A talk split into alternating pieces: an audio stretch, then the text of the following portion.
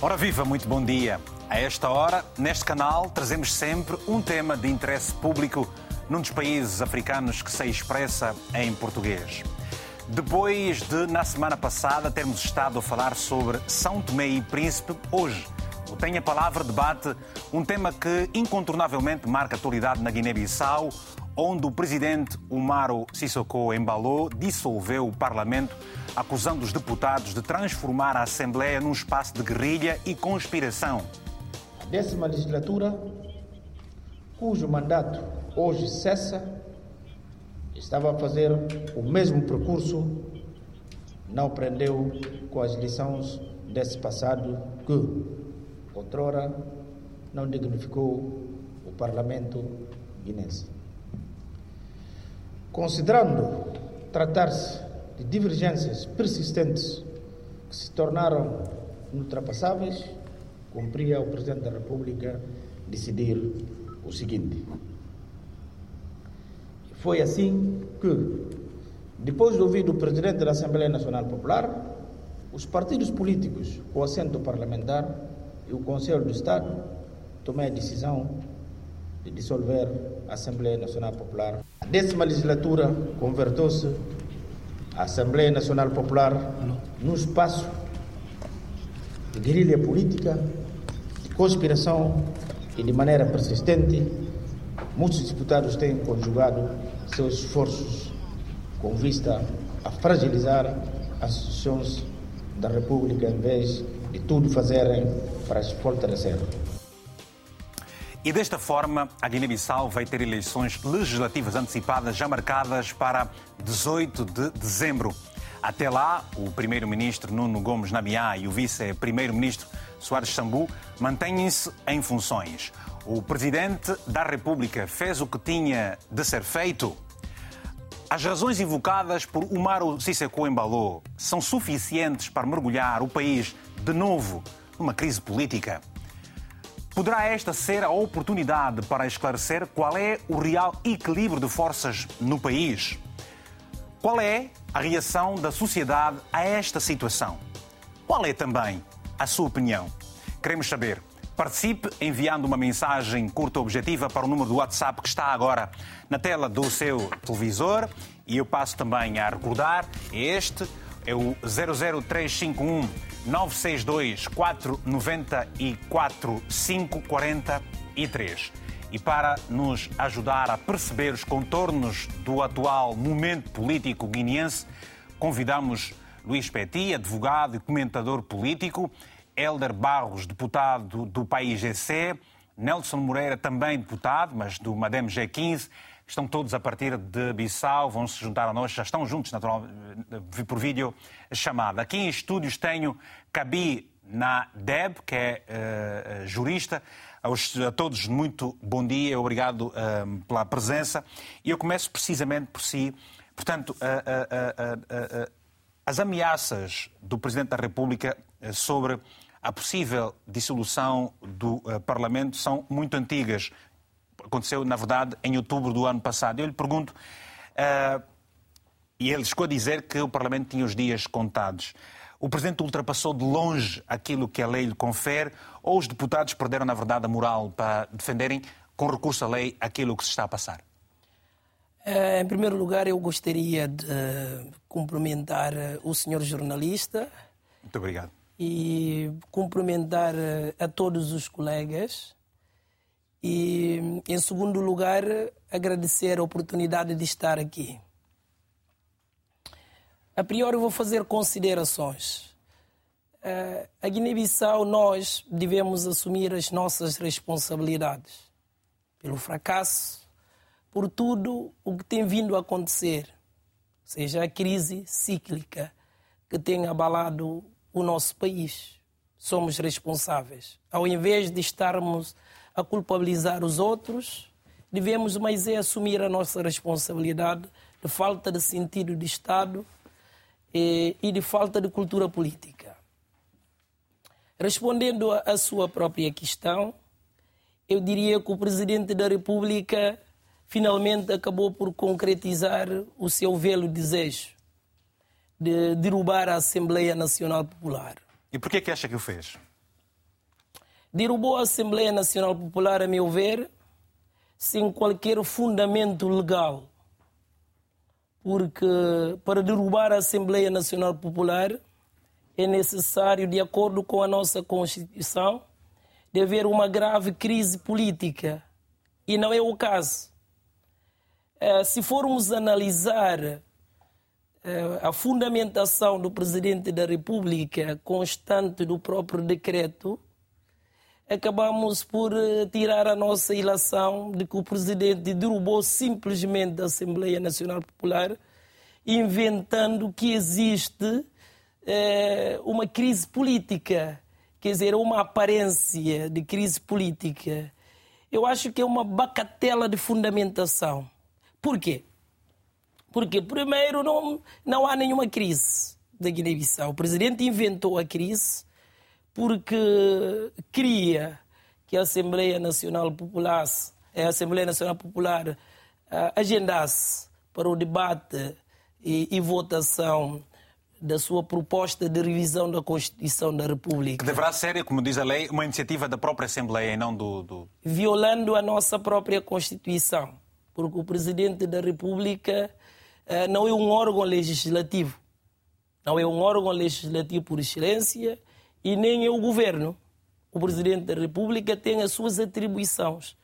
Mas o, o nosso Presidente da República mas, tem mas é vindo é também, a atropelar é também, a Constituição. E uma das suas atribuições, eh, segundo a lei da Constituição do país, é a, a poder dissolver a, a, a, Assembleia Nacional Popular, como já uma vez aconteceu em 2002, por exemplo. Sim, é, o Presidente da República pode dissolver, é, dissolver a Assembleia Nacional Popular, mas há condicionalismo. É exatamente isso, para nós podermos aqui equilibrar uh, uh, a balança. Vamos ouvir então o uh, Nelson Moreira, que é do Madame G15. Nelson Moreira, bom dia. Eu lhe pergunto, o que é que a lei diz? em que situações é que o Presidente pode dissolver a Assembleia? E lhe pergunto também, haviam hoje condições para tal, para que o Presidente tomasse as decisões que tomou? Bom, antes de mais, muito, muito bom dia, muito obrigado por essa oportunidade de poder juntar os meus colegas eh, nessa análise do decreto presidencial do Presidente da República que deu por fim a décima legislatura. Primeiro, respondendo à sua pergunta, é para dizer que eh, estamos perante competência exclusiva do Presidente da República a lei, no artigo 69, alineado da nossa Constituição, conjugado com o artigo 104, número 2 da nossa Constituição, é clara nessa matéria. A Constituição da República fala da crise, grave crise política. Bom, é verdade que a Constituição não nos diz o que é, crise, nem a Constituição podia estar a, dar-nos conceito do que é, que é grave crise política. Mas o legislador guineense, o legislador constituinte guineense, deixou alguns parâmetros para quem de direito. Primeiro, temos que estar perante uma crise que é grave, uma crise constante, uma crise que põe em causa o normal, o regular funcionamento da instituição da República. Não basta divergência de opinião entre o Presidente da República e o Presidente da Assembleia ou falta de entendimento entre diferentes órgãos de soberania, não é isto. Mas perante essa situação concreta em que o país se encontra, o Presidente da República, como eu disse, é um conceito vago, indeterminado, mas só compete o Presidente da República fazer essa avaliação e se chegar à conclusão que realmente estamos perante grave crise ou não. O Presidente da República fez a sua avaliação perante situações concretas, perante realidade factual em que ele é confrontado, em que o país se encontra mergulhado, chegou à conclusão que realmente, se deixar essa situação continuar, podemos voltar outra vez a viver aquilo que tem sido prática, que tem sido prática na Guiné, aquilo que aconteceu na nona legislatura. Perante essa situação, o Presidente da República optou por mal menor. Qual é o mal menor? Tomar essa medida que ele tomou, que, do meu ponto de vista, do ponto de vista constitucional, não há nada a questionar. Ou seja, ou seja, Nelson, ou seja, o Presidente não esgotou todas as outras possibilidades para chegar aonde chegou. É isso? O fundamento constante no decreto e a mensagem lançada à nação, o presidente fundamentou e disse que, uma vez esgotada todas as possibilidades, como alguém disse bem, o presidente da República andou sempre a chamar a atenção, andou sempre a enviar mensagem à Assembleia no sentido de os guineenses, a Assembleia ser um elo de ligação no sentido de converger todos os guineenses para uma concórdia nacional. Infelizmente, todo esse esforço do Presidente da República, com vista a esse entendimento, frustrou-se e o Presidente da República entendeu por bem, a última alternativa é recorrer uh, prerrogativas constitucionais que lhe assistem. Como eu disse e volto a repetir, do ponto de vista constitucional não há nada a questionar. Ok, muito obrigado. Vamos ouvir também então o Luís Petit, que é advogado que uh, está também. Não está. Vamos agora ouvir então o Helder Barros. Uh, Helder Barros, qual é a visão do país GC relativamente à situação que o país está a viver? E qual é a correlação que se pode estabelecer, sendo que hoje chegam a, a, a, a Bissau uh, a segunda parte do contingente da CDAO para reforçarem a segurança do próprio presidente? Tem o microfone desligado, é só ligar o seu microfone, se faz favor. É a sua câmara também. Mas enquanto, enquanto, enquanto não, sei, não sei se já vamos ter daqui a bocadinho então o, o, o Elder, que é o representante do país. Nós quisemos ter também outros partidos, mas infelizmente todos os contactos para que pudéssemos ter esses representantes uh, não foram uh, uh, os mais positivos. Já temos o Elder. Elder, eu perguntei então qual é o vosso ponto de vista relativamente ao que está acontecendo no país e qual é a correlação que se pode estabelecer com a Força de Segurança da CDU que chega hoje ao país?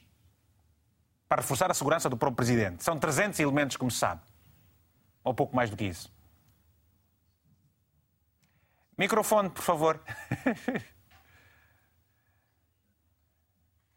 Já vamos voltar. Eu, eu, eu, eu, coloco a pergunta assim, a mesma pergunta. Uh, já tem, já temos, já temos, já temos o Helder. Sim, Helder, faz favor. Já voltamos ao Helder. Temos o Ivan, uma chamada, uma, uma chamada a partir de Lisboa. Bom dia. Alô, muito bom dia. Bom dia. Bom dia, faz favor, de onde é que, está aqui em Lisboa, qual é a opinião que tem sobre o, o, a situação que a Guiné-Bissau está a viver, sendo que você está em Moçambique e acompanhar essa situação também? Uh, bom dia. Sim, bom dia, Divan. Gostava de fazer uma, uma retificação. Sim, uma retificação. Uh, uh, eu falo de Maputo, né? Sim, Moçambique. Sim, Moçambique, exato. Sim, sim. Ok. eu acho que uh, esse é um problema dos países africanos. Os países africanos, principalmente os políticos africanos, não sabem resolver os seus problemas através do diálogo.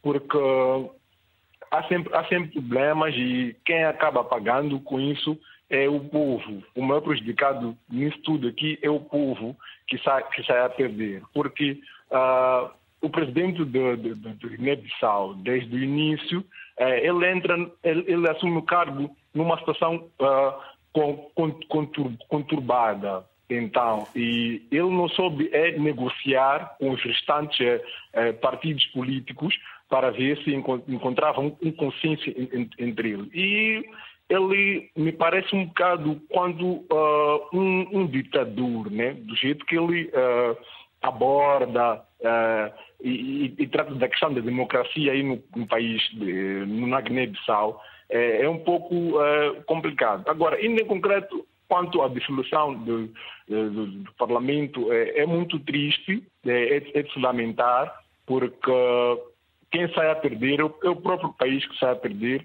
e não sei se ele é, irá ganhar algo com isso, porque é, só vai afundar mais, mais, mais o país. Essa é a opinião que eu quero, que eu quero, que eu quero Obrigado. deixar. Obrigado, Sim, Obrigado Libona.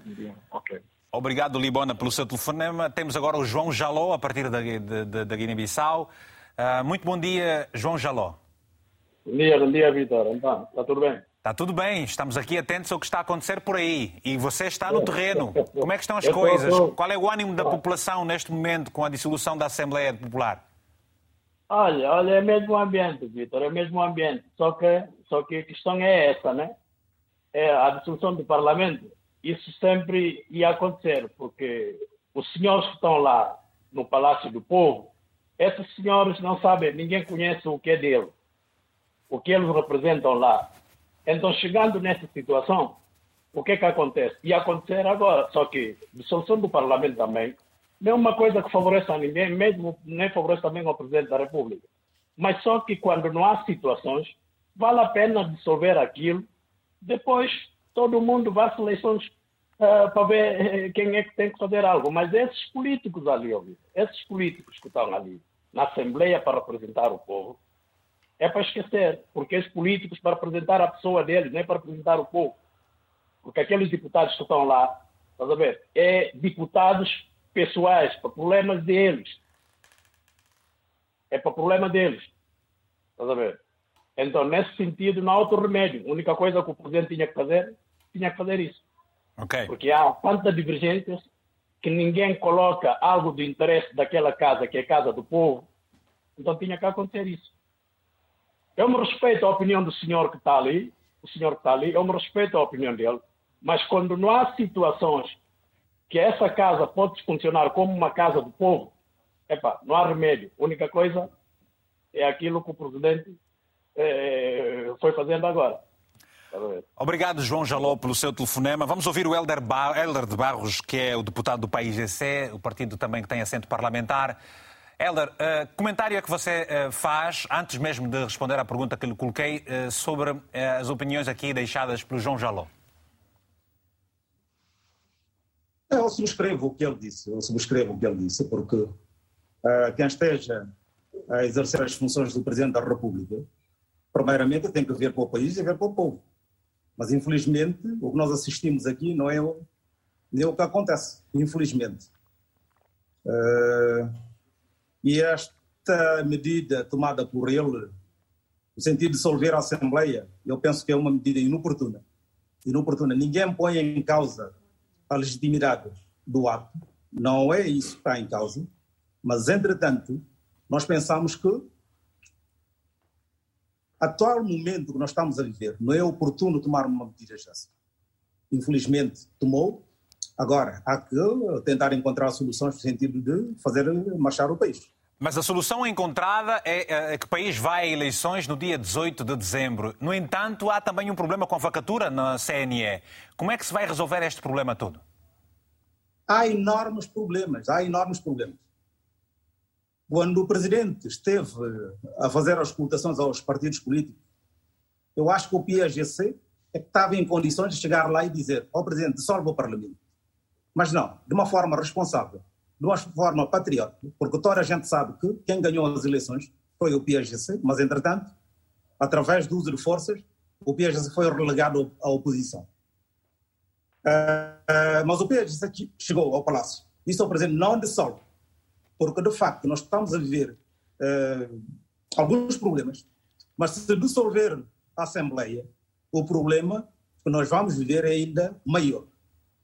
Infelizmente, não acatou esses, uh, esses conselhos e decidiu dissolver a Assembleia. E porquê que acha que Agora, efetivamente o Presidente viver... toma... E porquê que acha uh, que o Presidente toma esta decisão quando vocês recomendaram-no eh, uma, uma posição diferente por conta das consequências que isso teria? Não, o, presidente tomou essa decisão porque não, nunca conseguiu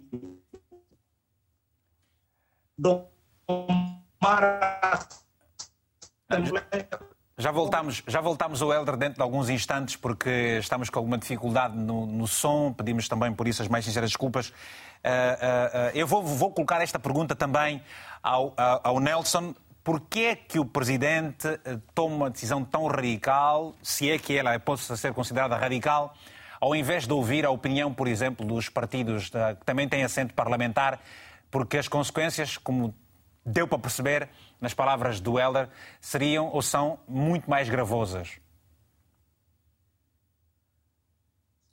Não, é, bom, penso que em relação a prerrogativas constitucionais, respaldo constitucional do, do decreto, penso que não há dúvida à volta dessa questão. Estamos entendidos, estamos conversados à volta disto. Respondendo essa questão, por que, o presidente tomou essa medida? Eu não sei se é radical, porque o problema não é não é de dizer agora o Presidente da República se deve ou não deve fazer isto. O problema começou não é agora, o problema começou desde o não reconhecimento do Presidente da República como, pronto, alguém que ganhou eleições. O problema continua ainda não aceitação do resultado eleitoral, como eu disse, seguir investir nos tribunais no sentido de pôr em causa todo aquilo que é o esforço eh, feito pelo eleitorado que culminou com a eleição do Presidente da República. Como se não bastasse, nós assistimos ataque a um dos órgãos de soberania, onde estava lá o Presidente da República, o Primeiro-Ministro e mais alguns elementos eh, do governo, e como se não bastasse, veio a culminar com essa agenda o que, que o PADC, agora vamos falar sobre isto, o que, que o PADC pretende nessa sessão? Primeiro, é para ver, estamos a falar de eleição do primeiro vice, um assunto que foi debatido desde o início da legislatura, faltando agora poucos meses para eleições, o que, que o PSC pretende agora mas eu lhe pergunto, ter esse ponto mas de lhe, novo sim. para discussão na Assembleia? Mas eu lhe pergunto, sim? mas eu lhe pergunto também, ora, você diz que o Presidente tomou a decisão agora por, por, por conta das várias situações que ocorreram. Nós, nós temos a, eh, a eh, noção, Sim. e está registado, obviamente, que a tentativa a, eh, de golpe de Estado falhado ao Presidente da República aconteceu este ano. Mas, em outubro do ano passado, o Presidente já tinha dito que iria dissolver a Assembleia. Aliás, as palavras são: os dias estão contados. Portanto, não havia aqui a intenção do Presidente, o Presidente recorreu a todas estas situações agora para exatamente uh, uh, dissolver a Assembleia? Não, usou, não usa o pretexto das situações recentes para dissolver a Assembleia, quando ele, no ano passado, sem que nada disso tivesse acontecido, já tinha prometido essa intenção? Não, eu não estou a dizer que o, o problema resume-se à tentativa do golpe de Estado. Como eu, como eu, disse, são vários fatores que vêm acumulando até aqui. Como eu disse, o problema não, não se resume à tentativa do golpe de Estado. Como eu chamei a atenção do não reconhecimento do Presidente da República, investidas feitas no Tribunal, provocações na Assembleia aos atos do Presidente da República, ataque sistemática do Presidente da República, inviabilidade do diálogo que o Presidente da República tem estado a esforçar no sentido de, de, de convocar todas as forças vivas da nação para um projeto de desenvolvimento do país, para a União para a Concórdia. Todo esse esforço do Presidente da República, há alguém que aparece sempre a pôr isto em causa. Chegando a esse, esse ponto, o Presidente chegou à conclusão de que não havia mais nada a fazer. A única alternativa é devolver a palavra ao povo por ser quem decide, no sentido de ver, porque não é essa Assembleia que o povo da Guiné eh, votou em, 2000, em 2019. Não é essa Assembleia. Infelizmente, o Presidente da República não tinha outra saída senão recorrer ou seja, a essa via ou seja, da Assembleia. Ou Como seja, eu disse, é um mal menor. Nelson, ou seja, uh, com as suas únicas, as últimas palavras, está a afirmar que quem de facto ganhou as eleições passadas é o país GC. Não, não é isto, não é isto. Mas foi o que você acabou de dizer. Estou a falar de presidenciais, não estou... Não, eu não estou a falar de eleições legislativas, estou a falar de eleições presidenciais, em que o candidato apoiado pelo PAGC não reconheceu a vitória. A vitória que é declarada pela CNE, que é a entidade competente para declarar os resultados eleitorais. Nós todos assistimos disso na Guiné. E, portanto, assistimos disso. E, portanto, e o problema não ficou só por aí. Vem arrestando provocações, hein? até o presidente chegou à conclusão de que a única saída é tomar essa medida que ele tomou. Muito bem. Vamos ouvir... Que é o mal menor, não é?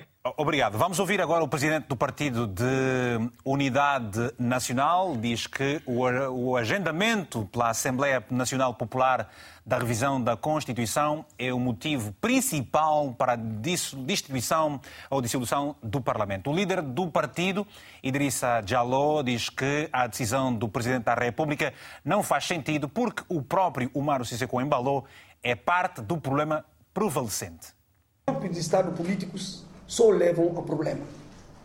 E o Presidente da República, infelizmente, é uma das partes desta situação de problema. Ele que demitiu um governo legítimo e que põe em lugar, através de Nuno Gomes Nabião, um governo ilegítimo. Então, é uma oportunidade de voltar à legalidade.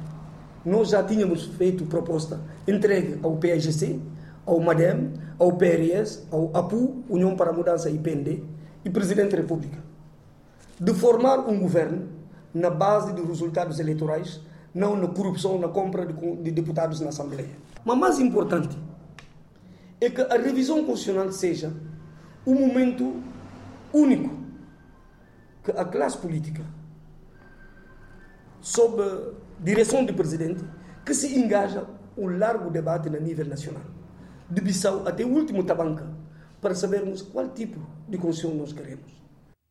As opiniões do partido PAN aqui na palavra do seu presidente PUN, PUN, peço perdão, uh, Idrissa Diallo. Ora, uh, se quiser participar do nosso programa, basta ligar uh, ou enviar uma mensagem. Se telefonar para nós dizendo que quer participar, já sabe, não vai precisar gastar o seu saldo. Nós iremos ligar a seguir para você expressar a sua opinião relativamente ao tema de hoje. Temos, por exemplo, a mensagem do Manuel Alves. Manuel, um grande abraço a partir de Beja. Este nosso telespectador assíduo do programa que escreveu o seguinte: Sinceramente, gostava que alguém me uh, explicasse qual o objetivo do Presidente da República da Guiné-Bissau. Estaremos na presença de mais um ditador? Eu acho que sim. De quem é a culpa? Dos deputados? São os pontos da interrogação e vamos pedir daqui a pouco ao Petit, eh, Luís Petit, que é advogado, para responder a estas questões. Depois temos uma outra mensagem do Adulai Jaló, a partir de Cabo Verde, que nos escreveu o seguinte: Do meu ponto de vista, o autoproclamado Umaro Sissoko Embalou tem perfumado o mandato dos primeiro, do primeiro-ministro Nuno Nabian e do vice-primeiro-ministro Soares Sambu, protegendo-se indiretamente das futuras consequências. Ora, várias mensagens, vamos passar a outras dentro de mais alguns instantes. Luís Petit é advogado e comentador político. Bom dia. Uh, que comentário faz destas duas mensagens ah, que nos foram enviadas aqui para os nossos telespectadores? E, e, e eu o telefone que vai responder porque está com dificuldades de se juntar por videochamada. Muito bom dia e bom muito dia. obrigado pela oportunidade. E, e uh, cumprimento também a todos os rádios ouvintes que estão neste momento ligados ao programa da RDP África. Sim, obrigado. E, para responder essa questão e a preocupação do, de um dos ouvintes, e para dizer que é um dado adquirido, né, um fato consumado, ter o Presidente da República hoje, não voltamos a discutir aquele aspecto ligado à sua tomada de posse enquanto Presidente da República num ato simbólico, já ultrapassamos essa questão, agora assume-se como Presidente da República e tem tomado posições eh, constitucionais, decisões eh, constitucionais que, entretanto, seja do sentido de beneficiar eh, a estrutura normal do Estado ou prejudicar a estrutura normal do Estado ou o funcionamento normal do Estado. É o que estamos agora a tentar enquadrar. Para mim, é, é para considerar que realmente estamos perante um presidente que, entretanto, impõe tudo, em qualquer momento, em qualquer circunstância e a qualquer uh, órgão de soberania do país. Essa é uma grande verdade. Temos um presidente que, até aqui, uh, gosta de ver uh, todos os órgãos de soberania como órgãos submissos a ele. Esse é um, esse é um elemento importante. E acha, que o facto, assim que... e, acha, e acha, Luís, que o facto de, por exemplo, a Assembleia Nacional uh, uh, não ter, uh, digamos, debatido e provavelmente aprovado a proposta do Presidente sobre a, revisão constitucional, porque é, um... é justamente... É justamente por aqui. Sempre que a Assembleia Nacional tinha uma proposta para fazer, portanto, o Presidente acaba por tomar a decisão exatamente porque não teve os deputados, como você diz, submissos às suas vontades? Esse, esse, está aqui, estamos aqui perante que, que, dos pontos que têm sido não é, eh, divergência entre a Assembleia Nacional Popular e, o, e a Presidência da República. É, faço recordar que realmente sempre em momentos em que surge essa divergência entre a Presidência e, e a Assembleia Nacional Popular, acontece sempre nos momentos em que a discussão na Assembleia Nacional Popular, daquilo que é o papel normal da Assembleia Nacional Popular, tem ido contra aquilo que são as intenções ou as decisões do Presidente da República. Na sessão passada, aconteceu justamente quando a Assembleia pôs em causa aquele acordo assinado entre a Presidência da República e, aliás, o Presidente da República e, e, o Governo Senegal. Uhum. Esse é um grande problema. Ameaçou que naquela altura a Assembleia não tinha competências e que e, em qualquer momento poderia derrubar a Assembleia Nacional.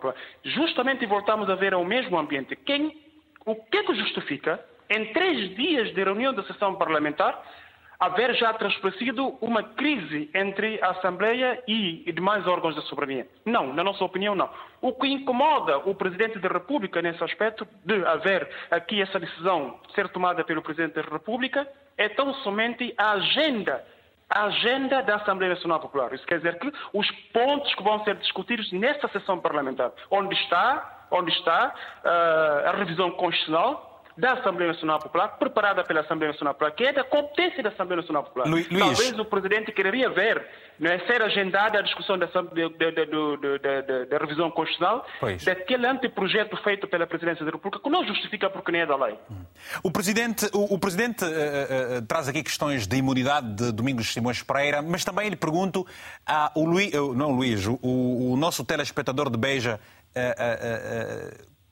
qualifica o Presidente como ditador. Uh, e eu lhe pergunto. Uh, uh, onde é que o Presidente quer chegar efetivamente com esse tipo de, de, de posições? Essas posições extremas, digo extremas, do Presidente da República, né, para nós não é nenhuma esperança, ou para o povo guinense, nem nenhuma esperança para a salvaguarda dos princípios democráticos e da democracia que a Guiné-Bissau já tem vivido já há quase mais de 20 anos. Bom, onde ele quer chegar, já agora, como já disse anteriormente, é de o Presidente da República ter todos os órgãos de soberania submissos a ele, ao seu poder enquanto Presidente da República. Mas não é, não é de, de, de, como se diz, de esquecer, ao Presidente fazer lembrar ao Presidente da República que realmente nós temos um, um, um como se diz, o, Uh, um, regime. um regime político vigente na Guiné-Bissau, que é o sistema semipresidencialista, de pendor parlamentar.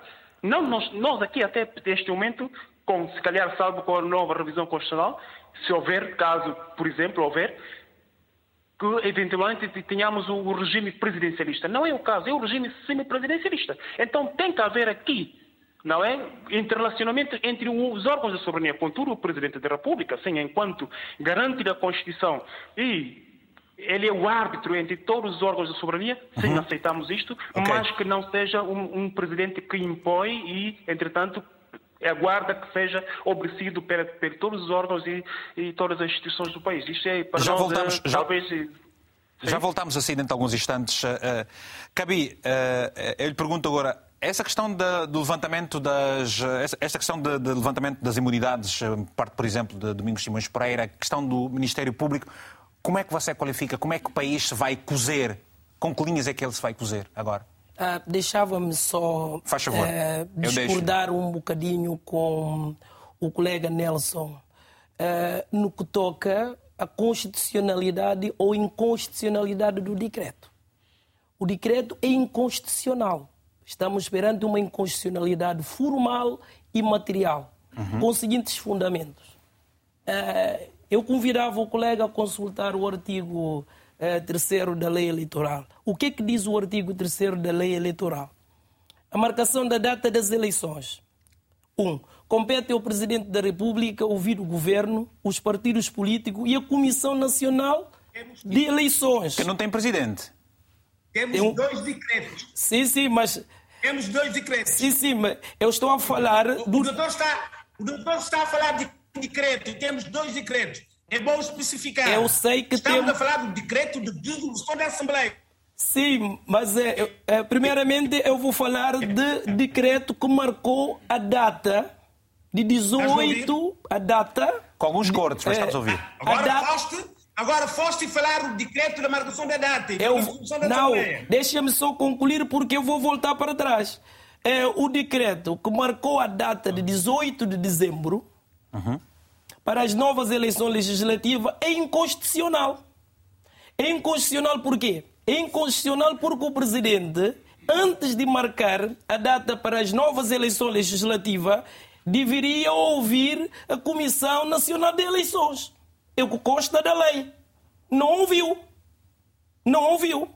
É inconstitucional. E, aliás, o, parece que o prazo são, três meses logo a seguir e, não, e não é, oito é, é meses. Justamente, é justamente para lá que eu vou é, não ouviu a Comissão Nacional das Eleições. Eu, eu, eu, eu posso, eu posso. Não, não, deixa-me só concluir, deixa-me só concluir, senhor Nelson. No que toca. Eu fiz parte, eu fiz parte. Não, deixa-me só concluir, doutor. eleitoral, Eu deixava-lhe falar. da Comissão Nacional de Eleições. Eu deixava-lhe falar, deixa-me só concluir. Não ouviu a CNE Ok, está bem, está bem. quanto à marcação da data para as novas eleições. Segundo, quanto ao prazo. Prazo de sete meses. O senhor doutor acha que esse é um prazo constitucional de sete meses? Estamos a falar de sete meses, 270 dias. Mesmo fazendo eh, um direito comparado com a nossa Constituição portuguesa. Cá em Portugal, o presidente da República tem 60 dias. Basicamente 55 dias. Como é que, recentemente. é, como é que é possível, como é que é possível, lógica, fazendo uma interpretação, quer dizer, não tem enquadramento. Tá bem. O presidente da República, só para terminar, O Nelson vai falar já a é seguir. conceder Eu, eu só. Nelson não existe. Para, para, Está para o conhecimento tá do meu claro na nossa amigo, Constituição. doutor, para o conhecimento do meu caro, ouça, para o conhecimento do meu caro amigo doutor, artigo 3 da lei eleitoral, número 1 diz: compete ao Presidente da República, ouvido o governo, os partidos políticos. eh, fugiu, fugiu, fugiu. E a Comissão É. Nacional de Eleições. Artigo 3. Ouça, dá-me só. Já, já cá estou.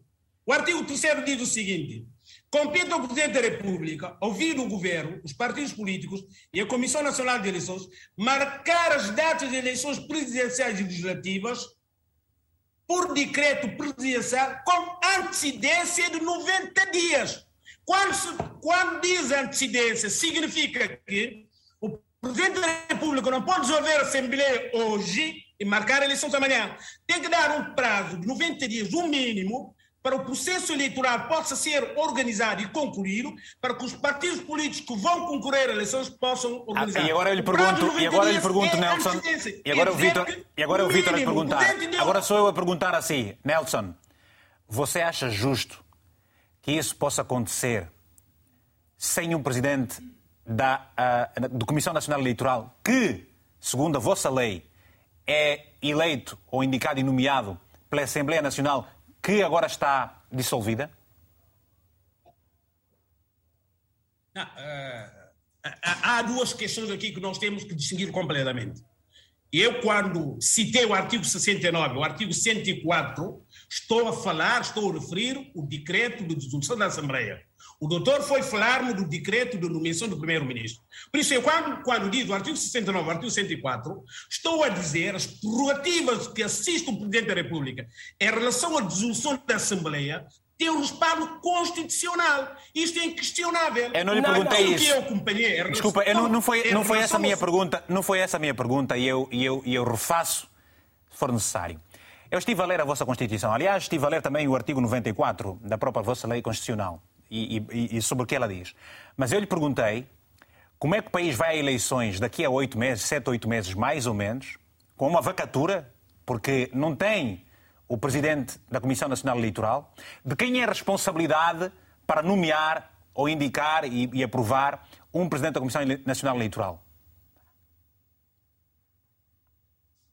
Isto, isto é a competência da Assembleia. Isto é a competência da Assembleia. A Assembleia dissolvida. é agora dissolvida. Isto, não, há, não há dúvida sobre isso. Sim, a Assembleia está dissolvida. Isto era a competência da Assembleia em Eu- relação eu- eu- à escolha do presidente da CNE. Mas nós temos... Não acha, não acha Sim. que o país mergulha numa situação difícil para realizar as próximas eleições legislativas, sendo que, por exemplo, ah, ah, ah, Não, mas... Sendo que, por exemplo, ahm, no- no- da vez passada, quando se fez, fizeram aqui oito meses, eu tenho aqui uma questão que apresentei, que era relativamente aos custos desta, desta, desta, hum, da organização deste pleito. Quando o país teve que recorrer a uma dívida para poder realizar as eleições anteriores? Não, como eu disse, como eu disse, não há dúvida de que essa situação toda pode vir a custar ao país uma fatura, eh, pronto, que ninguém deseja. Mas há um problema que nós temos que ver. Estamos perante uma situação de provocação, de uma situação em que o presidente, depois de ter esgotado todas as vias, o presidente optou por mal menor. Qual é o mal menor? O mal maior seria deixar essa Assembleia continuar, deixar esse tipo de debate, provocações, continuar, deixar com que voltamos outra vez a realidade vivida na nona legislatura, em que praticamente a Assembleia ficou porrada durante quase dois anos, o Presidente da República entendeu por bem que a única solução, o mal menor, é optar por essa via que ele optou, que okay. é a dissolução da Assembleia. Isto para evitar futuras consequências. Muito bem.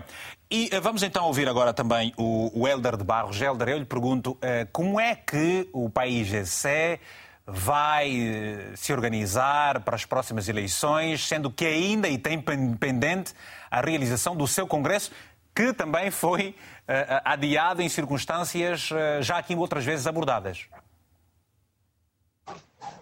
Olha, podia repetir a pergunta, se faz favor. A pergunta é como é que o seu partido se vai organizar para as próximas eleições se também não tem realizado ainda, se ainda não realizou o seu congresso? Que foi adiado já por várias vezes. Muito obrigado.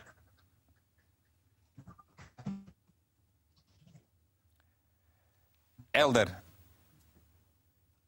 Alô, Elder? nós temos alguma dificuldade. Vamos a uma chamada e já vamos tentar, já regressaremos ao Elder. Nós temos agora em linha o, o A Nakaliwana, uh, que está em Maputo, uh, em Moçambique. Bom dia, tem a palavra, se faz favor. Nakaliwana. Não temos. Vamos ao Sonia Afonso, eh, está na Ilha do Sal, em Cabo Verde. Sonia Afonso, muito bom dia. Tem a palavra, a sua favor. Muito bom dia, ouvintes e teus convidados aí no painel. Obrigado pela oportunidade me dada para mais uma contribuição aí nesse programa. Não esquecendo os, os que fazem parte desse programa, dos bastidores. É, é o seguinte, Hugo Mendes. O que tem se arrastado na Guiné-Bissau é simples e prático. Primeiro, culpo à população, porque a população, o povo da Guiné-Bissau, ainda, a alma ainda não, não está ferido 100% não. Porque o dia que a, a alma do povo da, da Guiné-Bissau estiver ferida a 100%, eles vão, vão virar todos, todos os seus caminhos para a mudança. Por quê? Porque eu tinha acompanhado atentamente, vi o Domingos Pinão Pereira, naquele tempo, quando ele apresentou o seu projeto, que era para a mudança terra arranca, simplesmente o povo disse, não, não queremos queremos outro, que é o Sissoko que está aqui agora. E o Sissoko vai fazendo. É irrisório, paradoxal às vezes, nesse momento, exato momento agora, o que Sissoko está fazendo agora. Creio, creio eu, creio eu que Sissoko agora está na esplanada, relaxando tomar um café, ver toda essa situação. E, se não estiver errado, se o, o, que me, o que eu vejo agora, Sissoko ainda vai perpetuar mais, mais um mandato ainda com toda essa coisa. Eu também culpabilizo agora as, as, entidades, as entidades internacionais aí na Guiné-Bissau, principalmente Portugal e Nações Unidas. Onde é que essa gente tira tanto dinheiro para estar tá financiar todo momento, toda hora as eleições da Guiné-Bissau? O país tem que começar a aprender a tirar dinheiro assim para começar a se financiar. Eu tenho visto, estou a ver agora o debate entre os colegas, um está tentando puxar a sardinha para a sua brasa, não vai haver. Quem vai resolver, solucionar o problema da Guiné-Bissau é o povo. Foi, foi revoltante quando eu vi tudo que José Mário Vaz fez ao povo da Guiné-Bissau no dia da eleição, que o povo ainda ficou atrás dele na eleição com tudo, é revoltante. O, o que o povo da Guiné-Bissau vai fazer é o dia que realmente quiserem a mudança, eles vão querer mudar. Tenho dito um abraço a todos, muito obrigado. Obrigado, um abraço, muito obrigado. Bom, uh, vamos daqui a pouco tentar o, o, o contacto com. Uh, vamos tentar agora o contacto com o Nakaliwana, uh, a partir de Moçambique. Nakaliwana, muito bom dia. Já é boa tarde em Moçambique? Ou quase, quase isso? Sim, boa tarde. Muito bem. Tem a palavra, só favor.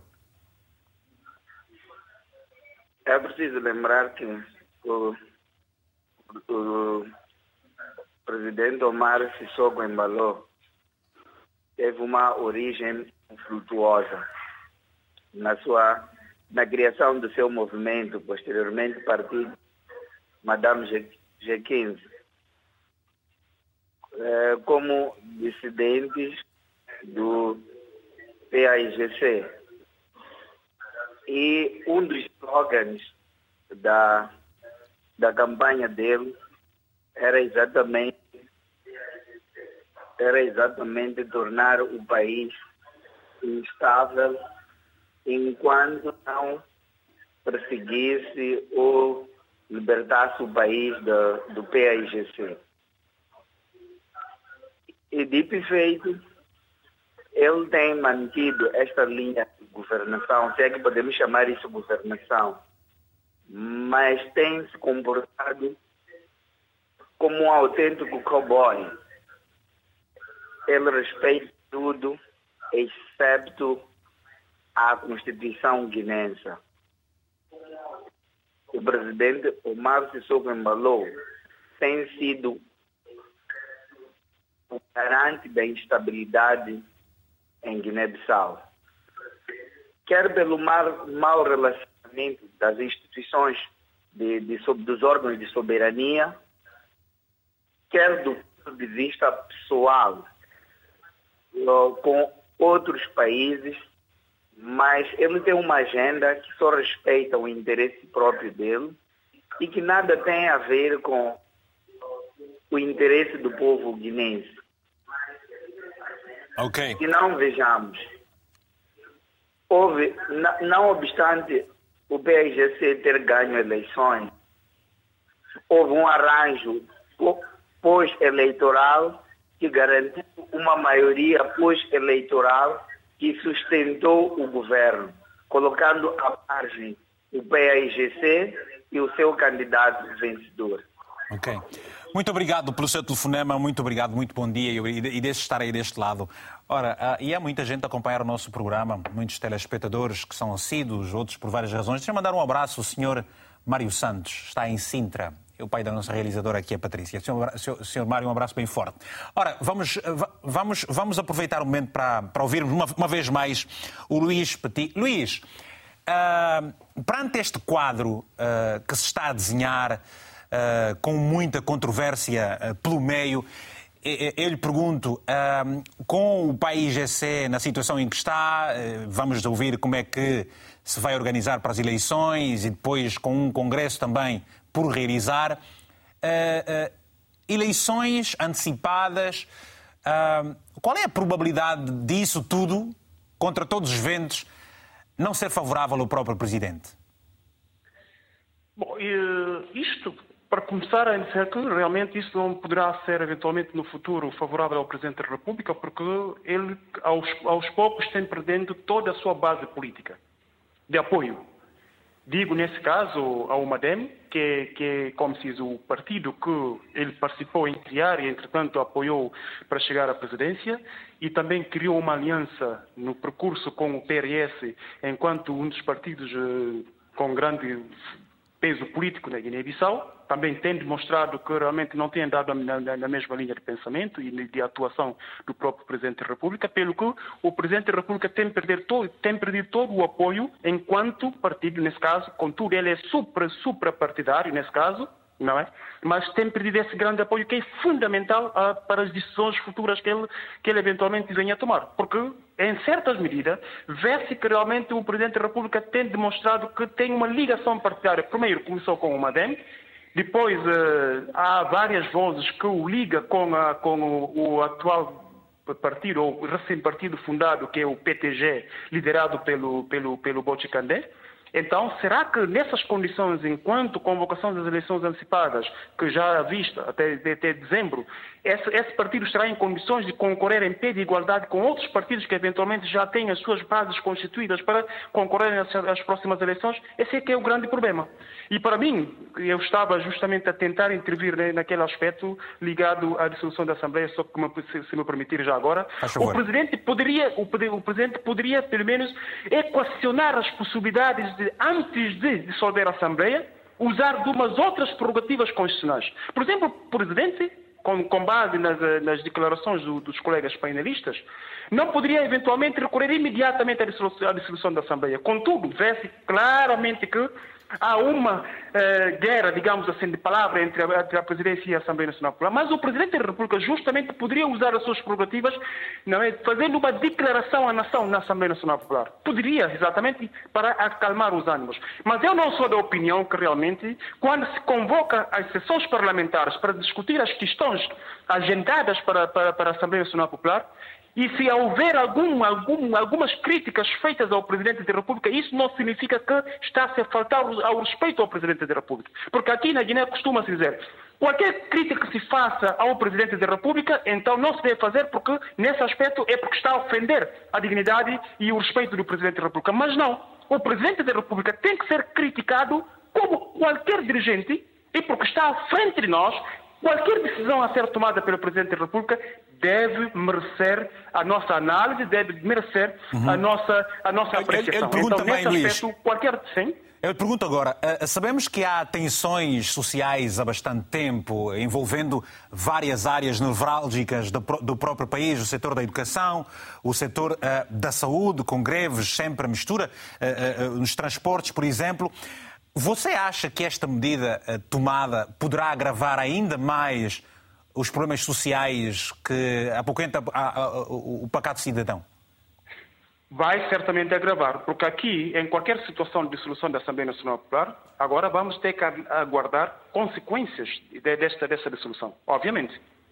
Para mim, desde já, posso-me avançar com, já agora com algumas consequências. Por favor. Tem que se retirar daqui as consequências políticas, tem que se retirar as consequências jurídico-legais dessa decisão do Presidente da República, tem, tem, que se arcar com as consequências de segurança, e não só militar e segurança do país, tendo em conta que saímos muito recentemente de uma tentativa de golpe de Estado de 1 de fevereiro, que entretanto mexeu com a estrutura do Estado em termos de segurança e temos que arcar com as consequências sociais desta dissolução da Assembleia Nacional Popular. Então, será que o Presidente estará em condições de conseguir controlar essa situação? Contudo, tem de mostrar que é um Presidente Executivo tem interferência forte no, no, como se diz, no Poder Executivo, não é? em termos das decisões a serem tomadas, e tem dirigido o Conselho de Ministros de, de, de, ultimamente, e então será que o Presidente da República vai ter possibilidade de controlar essa situação? Na nossa opinião, não. Não, tra não estará em condições de controlar, tendo em conta as controvérsias políticas que existem em relação aos partidos do centro parlamentar, e não só, já agora com a distribuição da Assembleia Nacional Popular, isso já não conta, mas ainda continua a haver o peso político de cada partido, fundamentalmente nesse, nesse, nesse ambiente que estamos a ver agora, uhum. e consequentemente da situação em que está a CNE que ainda não está preparada para, entretanto, assumir as suas responsabilidades para organizar eleições. Porque não temos um presidente da Assembleia Nacional Popular. Obrigado. E o presidente da Assembleia Nacional precisa ser votado na, na plenária da Assembleia Nacional Popular e não temos plenária, a não ser que venha a, a, conseguir uma solução política para colmatar a situação que agora estamos a ver na, na, na CNE. Mas a Comissão Permanente não poderá, uh, uh, de alguma forma, uh, tomar essa decisão, tomar essa... Não é da competência, não, não é da competência da Comissão Permanente decidir sobre a eleição do Presidente da, da, da CNE, porque tem que ser votada por maioria de dois terços, e nesse caso, como não, não, já, não vai, já não vai haver, como se diz, as sessões da plenária nacional, da Assembleia Nacional Popular, então talvez a única solução, que não seja legal, nesse caso, porque a legal já não temos essa possibilidade, a única pode, se calhar, chegar-se a uma engenharia política de se conseguir, entretanto, resolver essas, essas coisas, porque realmente o país tem que ir às eleições. Claramente. Já temos uma, já, já não temos parlamento, já não temos governo, obviamente, então tem que se ir às eleições, então tem que arranjar uma solução que seja política, mas não jurídica.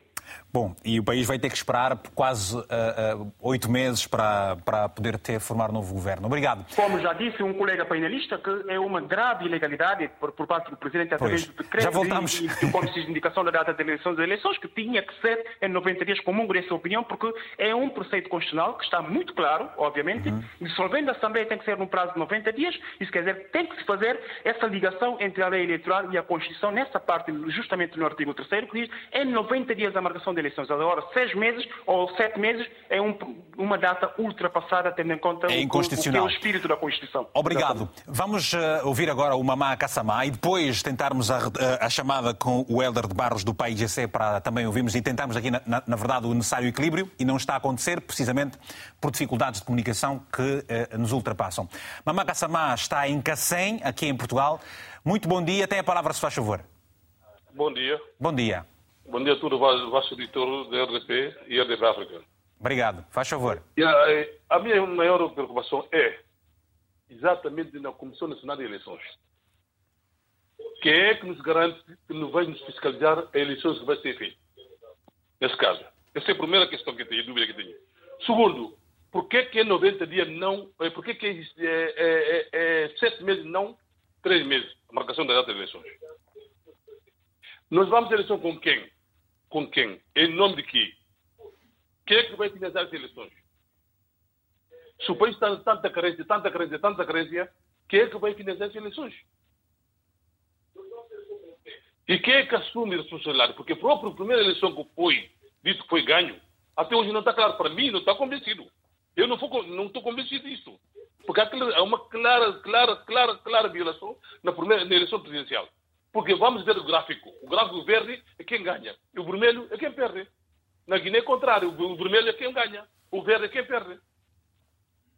E o que é que se passa com o Congresso do PSG? Quem é que está atrás do Congresso do PSG? Quem é que está atrás? Quem interessa em viabilizar o Congresso do PSG? Por quê? Em nome de quê? Os outros fazem Congresso. O PSG não pode fazer Congresso por quê? Nós gastamos dinheiro aqui, fomos para Guiné para assistir o Congresso do PSG. Não fomos deixar de fazer Congresso. Ficamos ao meio de tal. Até hoje estamos a pagar consequências disso no nosso local de trabalho. Quem é que nos paga esse prejuízo? E os juristas que estão na Guiné, não a dizer todos, é que mais complicam. Porque a lei é para cumprir, a lei não se negocia. A lei é para cumprir. Por que, que não, não dizem, fala, por que, que falam na televisão ou na rádio para respeitar a Constituição República? E nem tira não é respeitada. Para o que, que vale a Constituição República? Porque eu questiono isto. A Constituição República é feita para cumprir. A lei isso é para cumprir. Por que, que a gente na Guiné não cumpre a lei? Fecham o olho, olham para, para a moeda, recebem a moeda, fecham o olho. E prejudicam os outros. Para que, que serve estar dando informação? É grave. Obrigado. Agora, agora que começou a crise na Guiné. A crise ainda não começou. Agora que começou. Que deixem o PAGC fazer congresso. Por, por favor, que alguém está atrás disso, que desista. Deixe o PAGC fazer congresso. Obrigado. Deixe o PAGC fazer congresso. Faz favor. Obrigado, Mamá Kassamá, a partir da zona de Cacém, aqui na linha de Sintra, em Portugal, pelo seu telefonema. Ora, temos agora o Carlos António, a partir de Luanda. Carlos, muito bom dia. Tem a palavra, a sua favor. Alô, sim, bom dia, bom dia, Hugo. Bom dia. Sim, é, Hugo Mendes, eu tenho a seguinte pergunta. A senhora que você está junto com ele aí no coisa. Mas é, nós estamos falando de há oito meses de eleição legislativa. Mas na Guiné-Bissau, é, tipo ano passado, passaram dois, dois anos, dois anos, a Assembleia, a Assembleia não está funcionando, mas ninguém está ninguém tá preocupado com isso. Ninguém está preocupado com isso, porque a Assembleia está fechada já quase dois anos, ninguém está preocupado, mas todo mundo na Guiné quase estamos defendendo a PIC. Se a PIC não está não, não tá governando Guiné-Bissau, quase Guiné-Bissau não, não, não, não, não, não, funciona quase. Mas agora, nós, nós também queremos, para nós vivemos também um partido também. Ah, acho que também que para nós também mudar um pouco coisa, mas porque na Guiné-Bissau aí você está muito complicado. Você está muito complicado. Nós, nós, aí na Assembleia, você não sabe qual, é, qual é a coisa do, do, do deputado? Qual é a função, a função do deputado na Assembleia na Guiné-Bissau? Nós, nós, nós, nós ficamos muito preocupados com essas coisas. Guiné-Bissau, se não, se não PIC, quase na, na, na, na, na, não funciona. Tem que ser mesmo PIC, tem que ser mesmo PIC. Tá bem. Assim é complicado. Tá bem. Assim é muito complicado. Essa, só essa questão que eu tenho ah, é só essa pergunta que eu tenho. É, o senhor que você está junto com ele aí. Yeah, muito tá obrigado. Bem. Está bem. Muito obrigado, Carlos António, pelo seu telefonema. Ora, Helder uh, de Barros, muitos pontos para si. Uh, vamos aproveitar este momento que a linha está boa, por favor, para responder as várias questões que foram deixadas. Estava a pregar partida. Enfim. Assim, gostaria de ouvir a pergunta. Não, nós, nós perguntámos como é que, por exemplo, o, o, o PAIGC vai a eleições em dezembro, como é que se vai organizar até lá, sendo que, por exemplo, não tem também o seu congresso ainda realizado. Ah, a grande verdade é que não há nenhuma lei que proíbe um partido ir às eleições sem a realização do congresso. Mas, entretanto, o PAGC, eh, enquanto um partido legalista, tem o seu mandato eh, faz o seu congresso de quatro em quatro anos e nós queremos fazer o nosso congresso. Infelizmente, há forças ocultas que estão a impedir o PSGC de fazer o seu congresso. Mas eu estou convencidíssimo de que iremos fazer o nosso congresso, porque, de facto, o que é estranho é estar a impedir um partido de fazer o congresso. Eu, sinceramente, na história da democracia, desconheço uh, situações de género. Portanto, eu estou convencidíssimo de que vamos fazer o congresso. Bem, e tendo alegadamente escapado o golpe militar eh, recente, acha que esta dissolução da, da, da, do Parlamento da Guiné seja um golpe palaciano? a dissolução da Assembleia não passa de parte de um governo palestino, porque não há razões que justifiquem uh, a dissolução da Assembleia. Como eu frisei anteriormente, nós fizemos uma avaliação e entendemos que, dissolvendo a Assembleia, os custos para o país seriam maiores. Razão pela qual o PRGC foi uh, acudir ao chamamento do Presidente da República.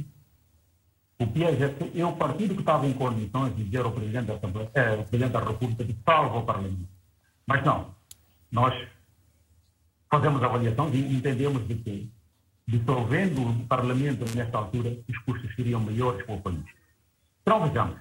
Temos, nossa, vocês falam somente do presidente eh, da CNE. Não é só o presidente, a direção da CNE é uma direção caduca, desde o dia 30 de abril.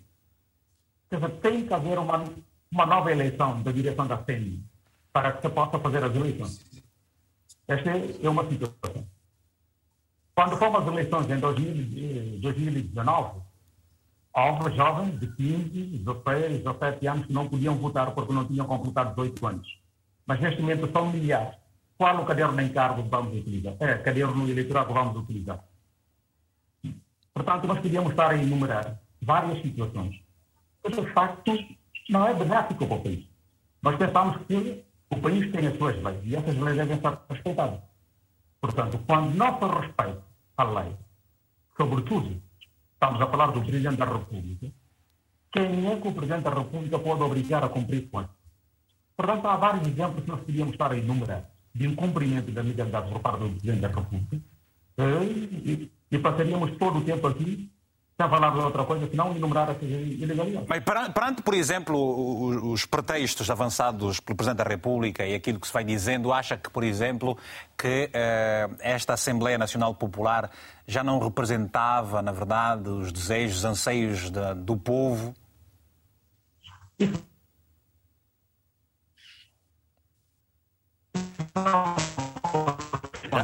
não corresponde à verdade. A República não Bem, percebemos que não corresponde à verdade, já vou, vamos tentar recuperar esta, esta ligação. Temos a mensagem do Rui Constantino, a partir de Maputo, vamos a ela e depois a ouvirmos também aqui as outras opiniões. A decisão do Presidente é nota mil. Espero que aqui em Moçambique o nosso Presidente faça o mesmo, porque os deputados só vão lá discutir os seus interesses, os interesses deles.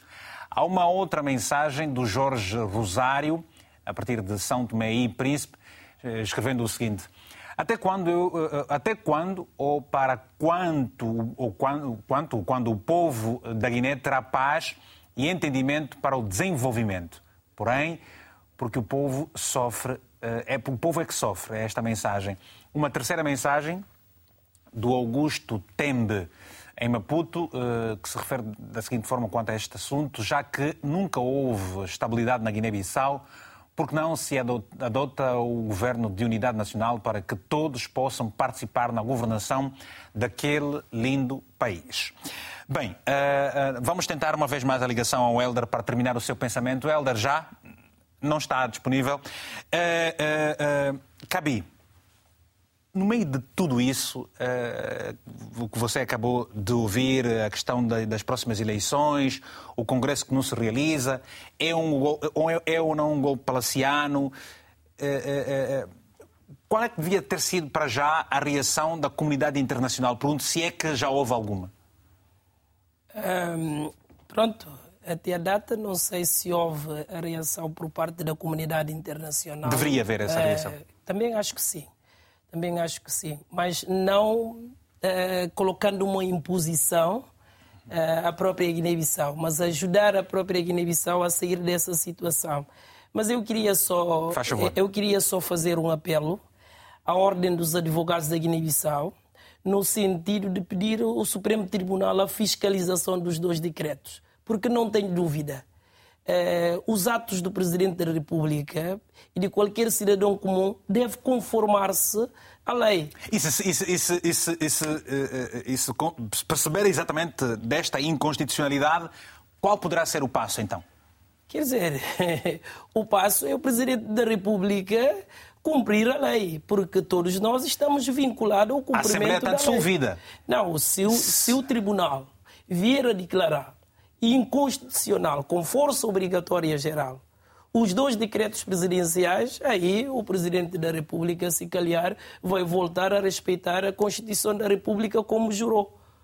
Porque o Presidente da República jura respeitar a Constituição Sim. e cumprir a Constituição da República.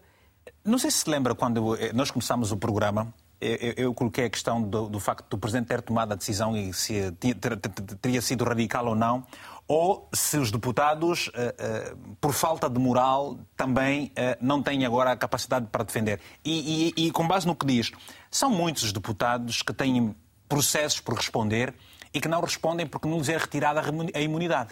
Sim, é, é, os deputados, é, os deputados da Assembleia Nacional Popular, retirar a imunidade parlamentar não é uma obrigação. Compete aos deputados, é competência exclusiva. Mas então deputados. é uma questão de lei. E por que, não, por que, que, eles não, não, por que, que não se recorre à lei para, para, para eles serem ouvidos dos processos que estão sendo acusados? Não. O, o, o deputado tendo a imunidade parlamentar, carece de uma autorização da Assembleia para ser ouvido por o Ministério Público. E por que a Assembleia não respeita esta questão? Não, não é que a Assembleia não respeita. Então, a Assembleia não concorda com os fundamentos do requerimento do Ministério Público. Porque consta do nosso artigo e consta das legislações da Assembleia Nacional Popular. Não é obrigatório levantar a imunidade parlamentar.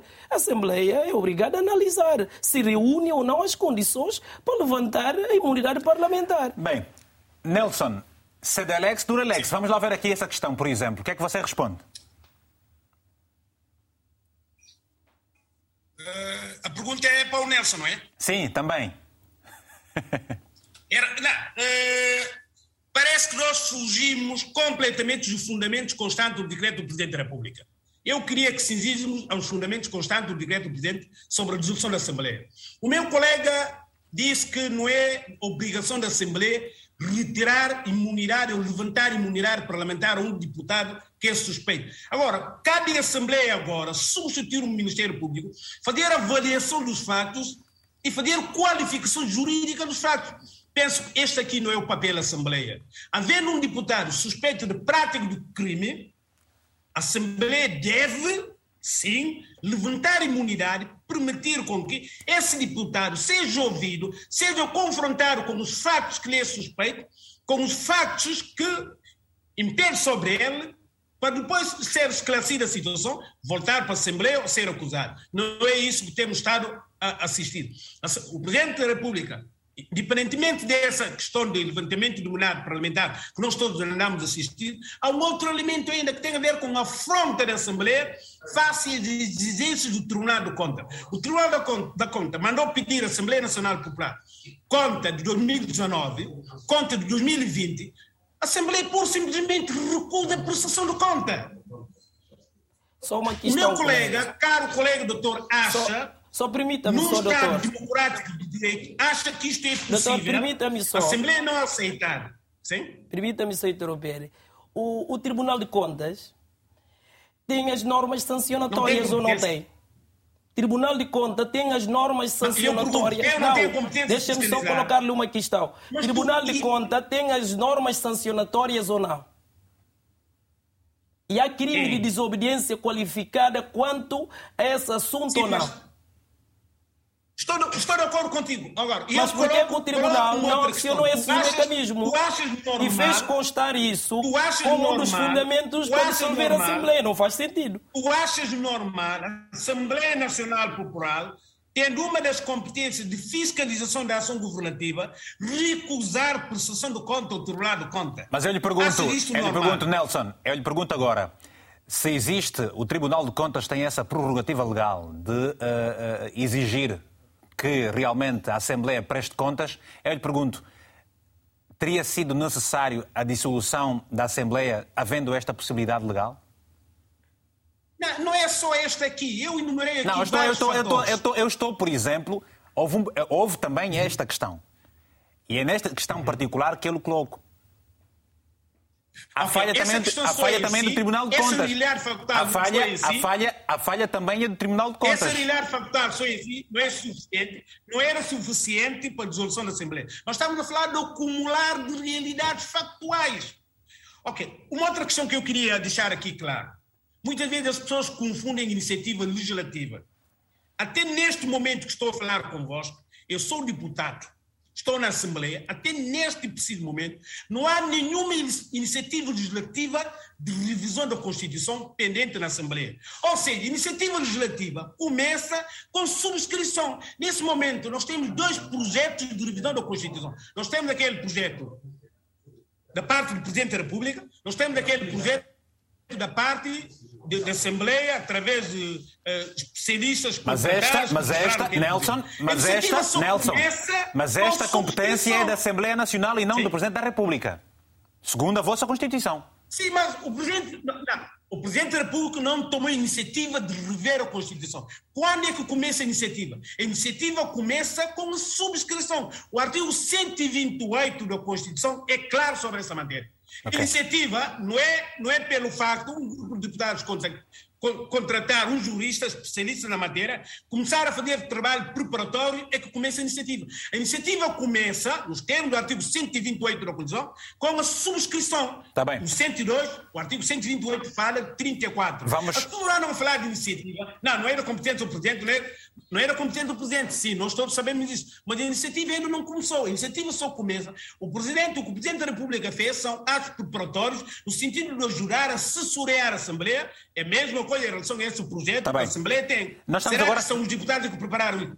São especialistas na matéria constitucionais é que prepararam isso. Obrigado, são atos preparatórios, a iniciativa só começa como subscrição. Nelson, obrigado. Vamos daqui a pouco ouvir o Helder numa outra via para ver se consegue pelo menos terminar o seu pensamento e para o devido equilíbrio aqui das, uh, dos pontos. Temos antes o Paulo Chivena, a partir da província do Bié, em Angola, o coração de Angola.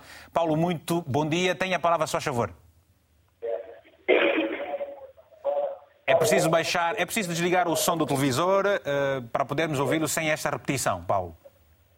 Vitor, muito bom dia. Bom dia, se faz favor, estamos a ouvi-lo. Sim, sim. Vitor? Sim, Paulo? Há um erro aí, há um erro na nomenclatura, em vez de Paulo Chive, Paulo Chivena é Paulo Chivela. Ah, Paulo Chivela, está bem. Paulo Chivela. Sim, senhor. Já vamos retificar, peço desculpas por isso. Tem opinião, faz favor, o que é que nos vai dizer? Sim, sim. É, Vitor, em primeiro lugar, eu só agradecer mesmo à RTP África. Paulo, tem que desligar o som do televisor, por favor, uh, porque depois perdemos muito tempo. Você tem que ouvir essa repetição e levamos muito tempo. Estamos a terminar o programa, temos seis minutos. Ah, desculpe-me lá, vamos já, vamos já diminuir mesmo o volume de som. Minha, minha colega lhe pede para diminuir, por que, que não diminui antes? Sim, sim, já diminui. Estás a me ouvir? Já, estou. Yeah, Vitor, eu estou muito indignado com o que tem se passado na Guiné-Bissau.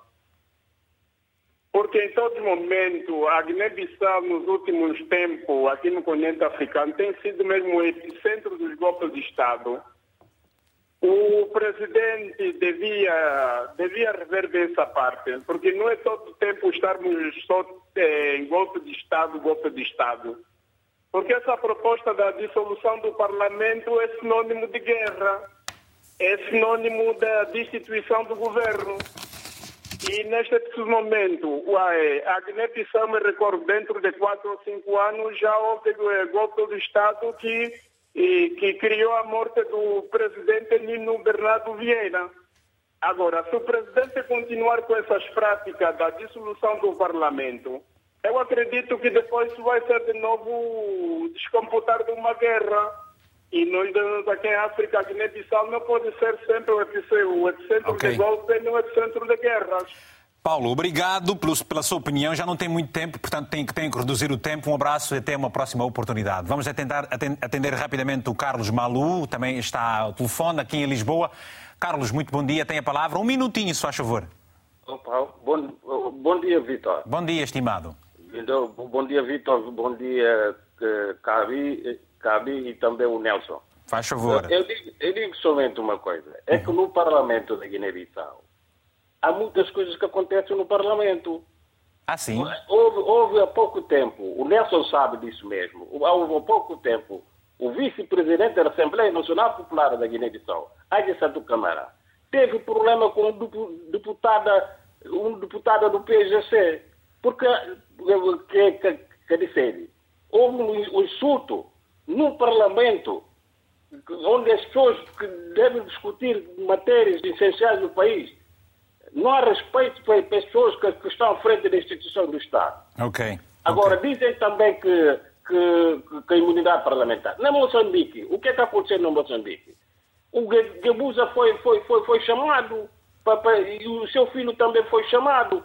Não, não houve proteção de, de, de de, de, de, proteção de imunidade parlamentar. Mas é um caso diferente. Gabusa não está exercício de funções, é diferente. Uh, Gabusa não, está em exercício de funções. Não, é, é, que as pessoas vão para proteção, proteção de imunidade parlamentar. Ok. Para, para poderem proteger. Obrigado, Carlos. Obrigado, Carlos. Uh, um abraço forte. É, é, é, a ronda final, uh, temos menos de 3 minutos para isso.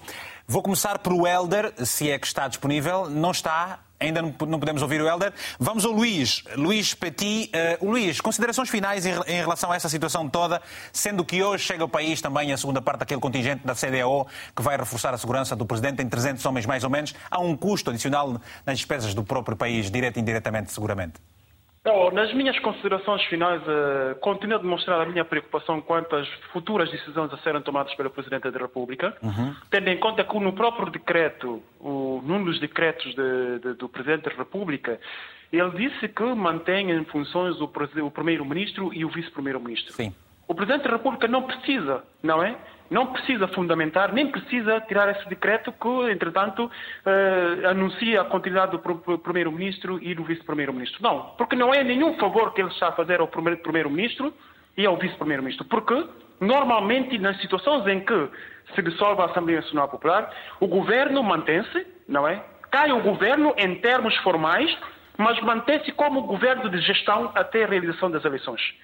E nem deve haver nenhuma possibilidade de haver aqui um governo de iniciativa presidencial, como eventualmente está agora a ser pensada, que o Presidente poderá eventualmente okay. nomear um governo de iniciativa presidencial. É, é, se calhar, andarmos numa linha de ilegalidade e de inconstitucionalidade por parte do Presidente da República, que não Obrigado, deve Luís. é uma chamada de atenção, exatamente. Obrigado. Vou tentar o Helder uma vez mais. Helder, uh, está a ouvir agora, por favor? Helder de Barros, está a ouvir-me agora? Helder não consegue. Uh, Nelson, por favor, uh, considerações finais, um minuto, se faz favor. Não, rapidamente, Sim. é só para dizer que as realizações, as realizações são visíveis cá na Guiné, eh, a infraestruturação, infraestruturação do país é visível, só não reconhece quem não quer reconhecer, o país está a andar. Bom, vamos ver algumas promessas feitas, se vai ficar comprometida com a dissolução da Assembleia ou não, é a única coisa que eu tenho a lamentar, mas o resto okay. penso que uh, só não reconhece quem não quer reconhecer. Obrigado, o país está a evoluir, graças ao esforço eh, de uma legislatura de influência do Presidente da República, só temos que reconhecer. Ok, obrigado. Uh, uh, uh, Cabi, por favor, alguns segundos para, para terminarmos mesmo. Uh, eu tenho que agradecer a oportunidade e, e Qual é a recomendação principal que deixa? A recomendação é o seguinte: eu vou citar Nelson Mandela. A educação é uma arma mais poderosa uh, para mudar a nossa situação. E quem garante o Presidente da República com a convocação de novas eleições de que teremos uma nova configuração da Assembleia Nacional Popular. Está a dizer que o Presidente vai tornar o, o país num regime presidencialista? Uh, não só no regime presidencialista, mas ninguém sabe o que é que virá depois das eleições. O que é que poderá vir? Uh, também que, não sei, porque... Que é que perspectiva? É, eu presumo que. É, é, presumo que vamos ter estabilidade uh, política Isso é mais importante. na Guiné-Bissau e obrigado pela Obrigado a todos. Hoje ficamos mesmo por aqui. Já sabe, este programa tem repetição logo mais às 22 horas. É este quarteto que fez o possível para se manter aqui a todos os telespectadores que nos ligaram.